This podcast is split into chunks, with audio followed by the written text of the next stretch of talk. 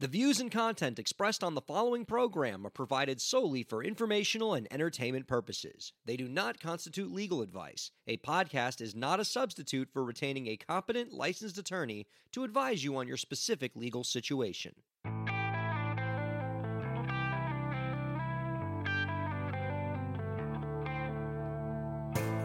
How's it going, everybody? Welcome to the show. You are listening to the Break the Business Podcast. I'm Ryan Kairalla, and it is a pleasure to have you here this week. Our guest this week, so excited to have them on. A real friend of the podcast, he is the founder of Pop of Colour, a music brand management agency. Pop of Colour provides brand consultation and creative marketing services for musicians, and our host runs a regular music advice blog on the Pop of Colour website. You can find out more about his work by visiting www.popofcolour.com, and that's Pop of Colour with a U for us here in the United States. We are happy to welcome back our friend Clarence Charron onto the Break the Business Podcast. How's it going? Hey, it's a popofcolouragency.com. Is it really? Okay. Yeah, wow. And like our last time, because this is my third annual visit to your podcast, I own Pop of Colour with a U and without a U. Oh, so you're helping out us humble Americans over here that are afraid of change. Much appreciated. And yes, this is the third time we've had John, and we can't have you on enough. You always bring the great advice. You are one of the few Break the Business guests, Clarence, that can hold the claim to fame of actually doing an interview in the studio here in Miami. You came all the way down to Miami. We had you on the show. It was amazing. The ride there wasn't. I remember that. Oh my God, the trap. Well, go back to last year. Yeah, well, the 2-part series. Yeah. It was very hilarious. Well, you'll be happy or perhaps saddened to know that if you were driving around Miami right now, the traffic would be quite wonderful. And unfortunately, that's because of everything that's going on in the world right now. And so I have to ask this obligatory question that we've been asking all the guests, given this current state of the world. How are you? How is everything? Oof. Okay. So it has been a absolutely wild month and a half. So when everything first hit, basically I am the third domino to fall. So the first is the venues. All the venues, anywhere you can play music, shut down. All the artists lose all their revenue. The artists who are my clients all pull out of the work we had planned and all the contracts and everything for the foreseeable future. So I'm like, okay, now what? So my first thought was, all right, let me restructure my budget and figure out where I can get what I need to get by. Because I had predicted there would be an economic collapse, just not quite this soon. So first thing I was like, okay, well, the easiest thing I can get without paying money for is food. Because you can negotiate for food, you can barter for food. There's a reason when there's homeless people on the street and they ask for change, nice people are like, hey, I don't have cash, but I can buy you a sandwich and a coffee. So I started bartering with my neighbors. I traded a tablecloth for some eggs and some other kitchen supplies. Neighborhood buy and sell groups, as well as I went downtown and I hit up every mom and pop grocery store and asked them, hey, do you have any produce that's not pretty enough to sell? Because we waste a crazy amount of food in this society. So I got a bag full of like slightly squished sandwiches and produce. And then I went to a Starbucks because I had a friend who worked at Starbucks. And Starbucks, as I learned, has a rule where they need to throw out like 25 to 32 pieces of food per day. If they throw out too much, it's more than that, than 32, that means they didn't sell enough. If they throw out less than that, their corporate has this rule that obviously means you didn't put enough on display and you could have sold more. So on the last day before everything shut down, I managed to get a hold of all the protein boxes, all their sandwiches from this one location. And I had them in my freezer. Anything that was something I was allergic to or whatever, I swapped for other ingredients with my neighbors. We always speak about the importance of resourcefulness in the music industry and really, really just finding opportunities wherever you can. And boy, have you just really exhibited that. That's insane. And we're all creatives. We might as well like channel that somewhere else. And boy, you bringing that creativity into something else. That's incredible. And I mean, and I'm so glad you're okay. I would have worried a lot about you. So that was the first step. The second step was I need to find work where I can. Now, last year on a complete whim, I decided, hey, I'm going to get some training to be a PSW. That's a personal support worker. Essentially, what they do is they help people who are handicapped or elderly or unable to leave their home with daily duties, everything from cooking for them, cleaning their homes, to helping them use the bathroom. And I did that on a whim because I was like, hey, my parents aren't getting any younger. It's a useful skill. Well, it did turn out to be useful because lots of the people on with retirement homes and everything being super infectious, lots of the staff had to stay home. So I managed to get a bunch of shifts. I'm not too full of myself to go from to think I'm too good as a business owner to help my community. So I did that. And then I started getting COVID-19 symptoms. No. Yeah. So I got tested, and because I'd been helping out as a PSW, I qualified as a healthcare worker and managed to get seen right away. I'm pretty sure I had it, but luckily my test results came back negative, but I still was sick for 3 weeks straight. Oh my gosh. So this has been my roller coaster, but I'm finally getting back in the thick of things. Well, oh my gosh. I'm here to help wherever I can. I'm curious because we've been talking a lot on the podcast and we've been sharing a lot of social media posts about some of the social programs that have emerged on the American side to help people and help artists through the COVID-19 pandemic. And the support's sort of lackluster, to say the least, but it's out there and we're trying to get the information out. But we don't speak as much about the Canadian side of things. So can you tell us a little bit about some of the programs that are existing for creatives out there during the pandemic in your country? Okay. So not only is there a lot of them in terms of your neighborhood communities, so lots of community associations, lots of neighborhood associations, local food banks, etc., can help. There are lots of the artist unions, your local representation for whether it be performing arts, people who work in the music industry, or just if you also work in tech or sound, there's probably something for you with your representation, your union, a coalition of people who usually talk to the government for your rights and for being recognized and so on and so forth. They've got resources. They've got funds they can give out. As well as that, on the government side, we recently had an update to the CERB benefit, CERB, C-E-R-B, Canadian Emergency Response Benefit. Essentially what it is if it was first launched, and this is specifically meant for people who don't qualify for employment insurance. So if you are a full-time artist, you're not getting a regular paycheck from being a waiter or working a 9-to-5, you aren't getting money taken off to EI. You are completely self-employed.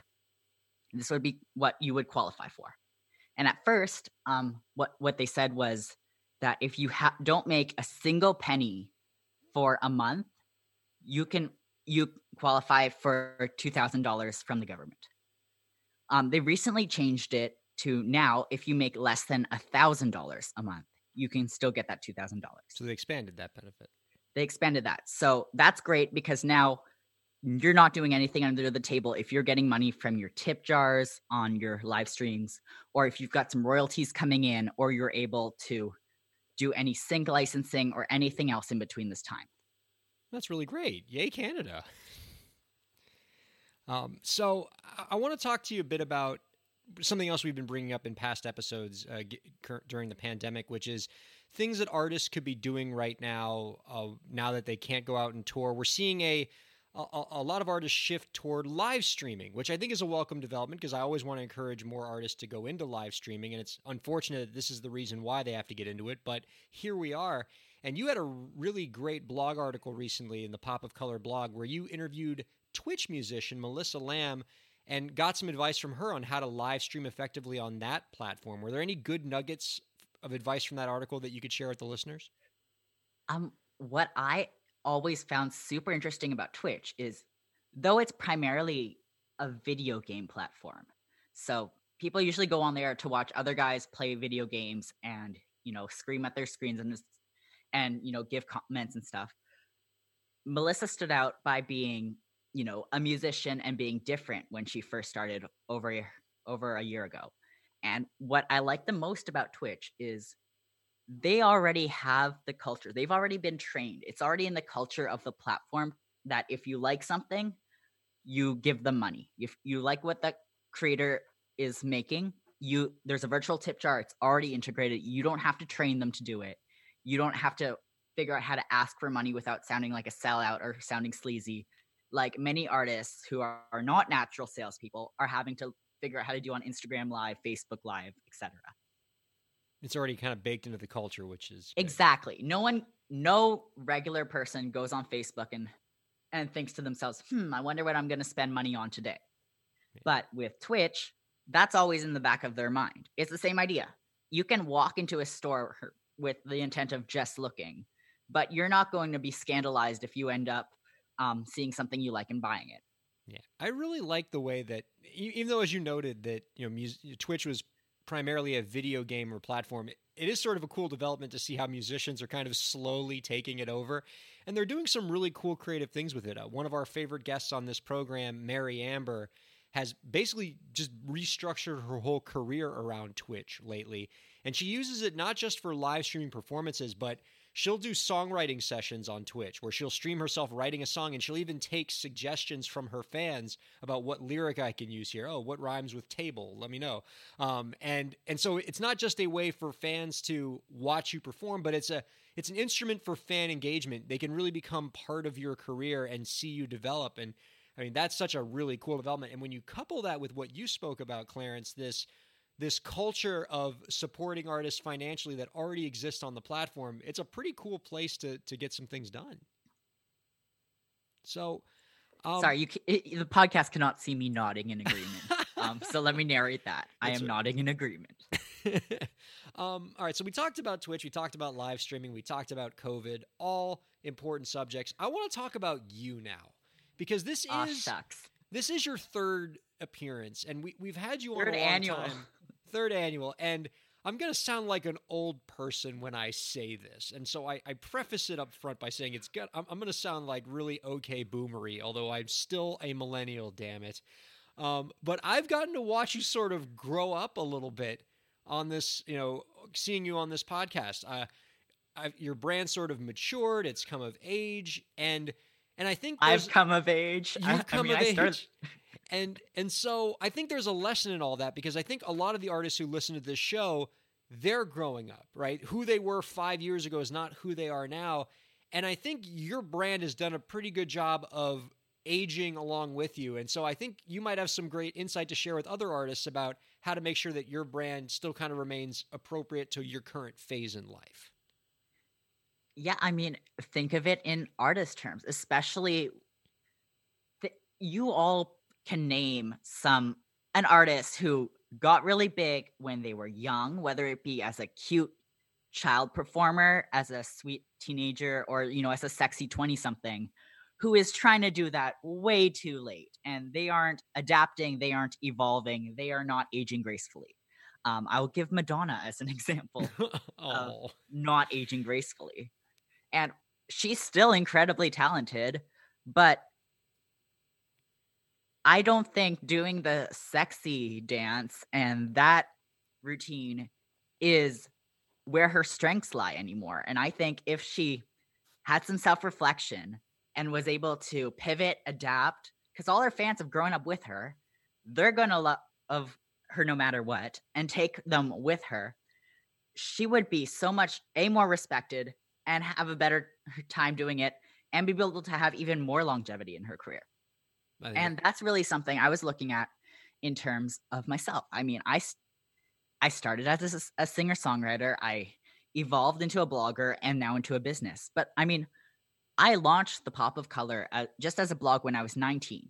You know, so it was really like this cute little thing where I was talking about music business concepts and explaining them in offbeat, colorful ways to musicians.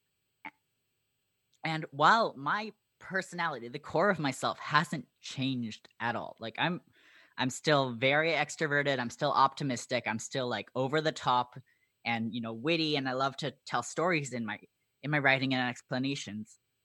I'm in my mid-20s now, and I can't play that do the cutesy little thing forever. So I've got to figure out where to take my brand. I figuring out where I'm going with it and bring my audience with me because they're growing up with me. And hopefully I don't want to lose them. I don't want to give them whiplash and so on and so forth. Oh. So I'm thinking at like some of the early articles I wrote where I was talking about, you know, how your independent musician brand is like a designer handbag or, no, I'm thinking of like those comparisons. Sync licensing deals are the Tinder dates of the music industry. Oh, I remember Reddit absolutely hating that one. But, you know, not only have I grown up and I want to talk about, get into deeper dives, but, you know, my scope, my awareness of the world has changed. I mean, one of the big recent articles that I've done was on universal basic income as an economic concept and how it could restructure the grant program for musicians and for artists in a society. I talked about the Cambridge Analytica scandal, where this was the one where this company was taking Facebook users' data and using it to influence the United States 2016 election. I think there's something to be said for that, right? It's staying true to who you are. You know, that hasn't changed. You know, some of the core aspects of you haven't changed, but you know, understanding that you're older now, you're more mature, you look at the world differently, and your brand's changed accordingly. And that's something that you and other artists can always do in their career. So exactly. Let me ask you one more question before we get to the any last tips question that I'm particularly excited to ask you because you always have great answers for it. I want to talk to you about social media because you've always been one of my favorite advice givers in the music industry about like how to make social media posts and how to make social media posts when you just can't think of anything to post, but you still want to make sure that, you know, you're engaging with your fans. And I feel like that's a particularly poignant crisis for many musicians right now who've been home for 2, 3, 4 weeks, haven't been able to tour, and yet still want to engage on social media, but don't have a lot of news to report. For artists who are kind of in that situation right now, what advice would you give them? I think twofold. First, when you are home as an artist, but so are all your fans. And I think this is a great time to get to know them better. To do that sort of two-way street interaction stuff. Two-way street, get to know them. Secondly, that's what the algorithms are really loving right now. You know that Instagram took away showing the number of likes.